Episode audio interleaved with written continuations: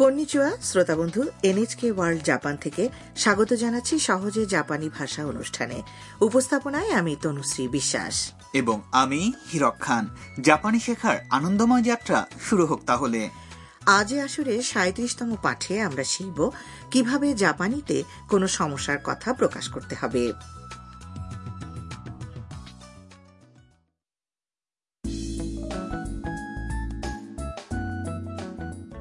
Vietnam থেকে জাপানে আসা ছাত্রী তাম বান্ধবী আয়াকার সঙ্গে ঘুরে বেড়াচ্ছে পর্যটন শহর হাকনে সেখানে তারা একটি জাপানি ধাঁচের সরাইখানায় উঠেছে তবে রুমে তাদের একটা সমস্যা দেখা দিল কি সমস্যা তা ওদের মুখ থেকেই শুনি সাঁত্রিশতম পাঠের স্কিটে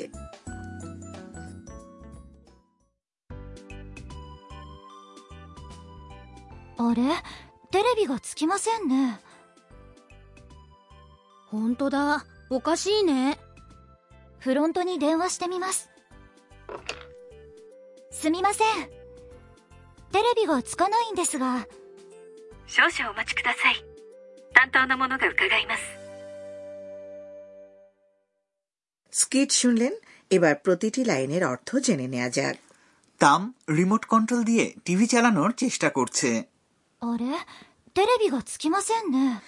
আরে টেলিভিশন চালু হচ্ছে না যে আয়াকা বলে ほんとだおかしいね আসলেই তাই অদ্ভুত ব্যাপার তাম বলল フロントに電話してみます অভ্যর্থনা ডেস্কে ফোন করে দেখি তাম ফোন করতে লাগলো すみませんテレビがつかないんですが মাফ করবেন আমাদের রুমে টেলিভিশন চালু হচ্ছে না স্টাফ উত্তর দিলেন 少々お待ちください একটু অপেক্ষা করুন প্লিজ 担当の者が伺います এ কাজের দায়িত্বপ্রাপ্ত ব্যক্তি দেখতে যাবেন সমস্যার কথা জাপানিতে বলতে পেরে তাম ভালো কাজ করেছে তাই না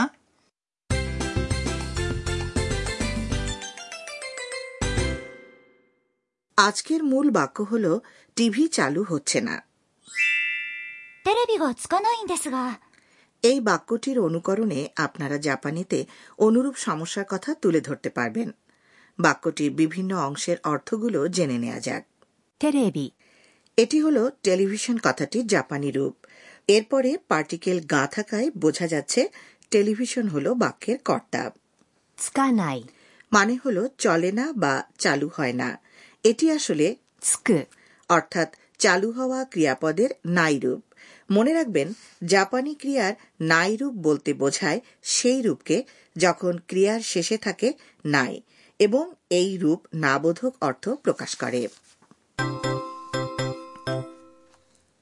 এবারে আজকের পয়েন্ট। অর্থাৎ চালু হচ্ছে না। কথাটিতে ক্রিয়ার নাই রূপের সঙ্গে জুড়ে দেওয়া হয়েছে।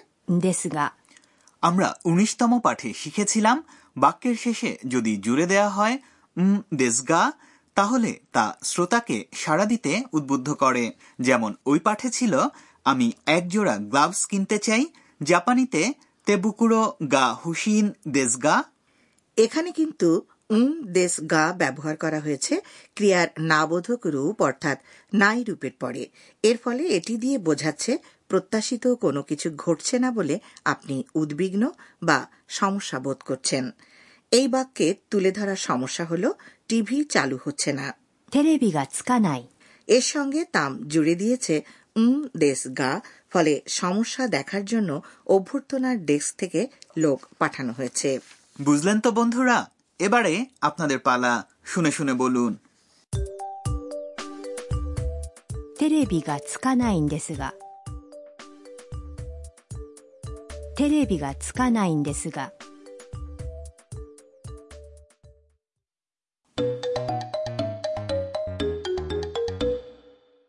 এবার নমুনা সংলাপ হোটেলের স্টাফকে একজন গেস্ট তার সমস্যার কথা জানাচ্ছেন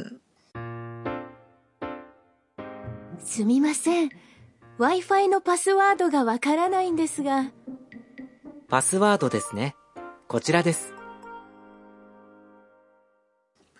সংলাপের অর্থ জেনে নেওয়া যাক すみません w i f i のパスワードがわからないんですが মাফ করবেন ওয়াইফাইয়ের পাসওয়ার্ডটা জানা নেই যে যদি বলতেন যে কোনো হোটেলে গিয়ে আমরা প্রায়ই এরকম পরিস্থিতির সম্মুখীন হই তাই না ওয়াইফাই শব্দটির জাপানি খুব সোজা Wi-Fi、 আর পাসওয়ার্ড এটাও কম সহজ নয় パスワード、 জানা নেই কথাটি জাপানিতে বলা হয় わからない、 এটা হলো জানা বা বোঝা অর্থে ব্যবহৃত わかる、 ক্রিয়াপদের নাই রূপ パスワードですね。こちらです。 ও আচ্ছা পাসওয়ার্ড এই যে এখানে こちら、 মানে হচ্ছে এখানে এবারে শুনে শুনে বলুন パスワードがわからないんですが。Wi-Fi のパスワードがわからないんですが。すみません。Wi-Fi のパスワードがわからないんですが。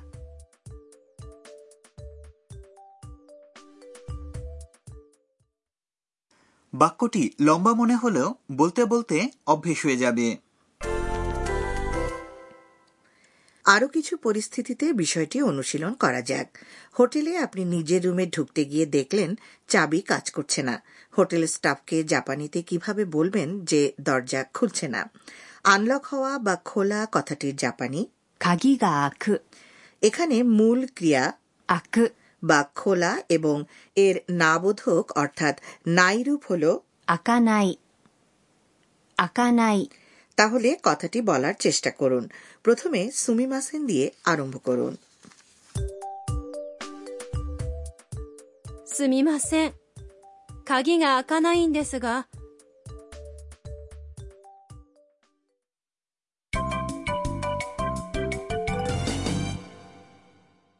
আজকের বোনাস বাক্য হিসেবে বেছে নিয়েছি।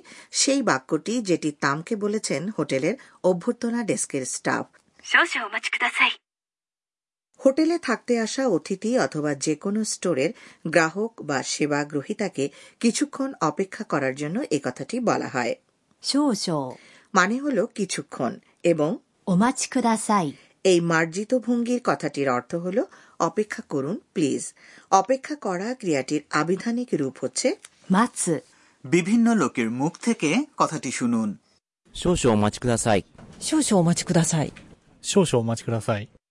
শ্রোতা বন্ধু এ পর্যায়ে আরও একবার শুনব আজকের স্কেট あれテレビがつきませんね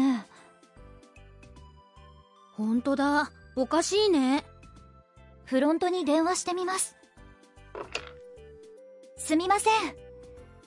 テレビがつかないんですが。少々お待ちください。担当の者が伺います。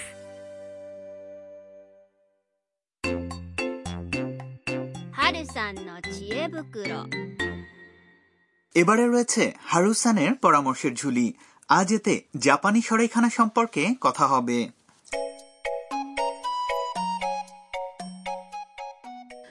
আচ্ছা হিরকসান, আপনি কি কখনো রিওকান, অর্থাৎ জাপানি সরাইখানায় থেকেছেন?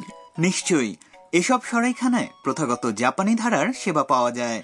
যেমন রুমগুলোতে সাধারণত তাতামি নামের চিকন বুনোটের খড়ের মাদুর বিছানো থাকে। রুমে ঢোকার সময় জুতো খুলে রেখে ঢুকতে হয়। রুমের ভেতরে রাখা থাকে হালকা পাতলা ধরনের গ্রীষ্মকালীন কিমোনো যাকে ইউকাতা বলে। এটা পরে হট স্প্রিং রিসোর্টের আশপাশে হেঁটে বেড়ানো যায়। কোনো কোনো সরাইখানায় স্থানীয় উপকরণ দিয়ে তৈরি জাপানি খাবার সুন্দর করে সাজিয়ে পরিবেশন করা হয়। খাবার পরিবেশন করতে আসা স্টাফদের সঙ্গে বিভিন্ন বিষয় নিয়ে আলাপ করেও উপভোগ্য সময় কাটাতে পারেন। রাতের খাবারের পর আপনি গণস্নান উপভোগ করতে থাকাকালে আপনার রুমে ফুতন নামক পাতলা তোষক বিছিয়ে দেওয়া হয় কোনো কোনো সরাইখানায়। অনেকেই তাদের সরাইখানায় অবস্থানকালে একাধিকবার স্নানের সুযোগ কাজে লাগান। যেমন সরাইখানায় ওঠার পরপর একবার, রাতে শোয়ার আগে একবার এবং আবার ঘুম থেকে উঠে আরও একবার। গ্রীষ্মকালীন কিমোনো পরে ঘুরে বেড়ানো হট স্প্রিং এ স্নান করা জাপানি খাবার উপভোগ করা এবং ফুতন ম্যাট্রেসে ঘুমানো ইত্যাদি অনেক জাপানি অভিজ্ঞতা আপনি পেতে পারেন রিওকান বা সরাইখানায়।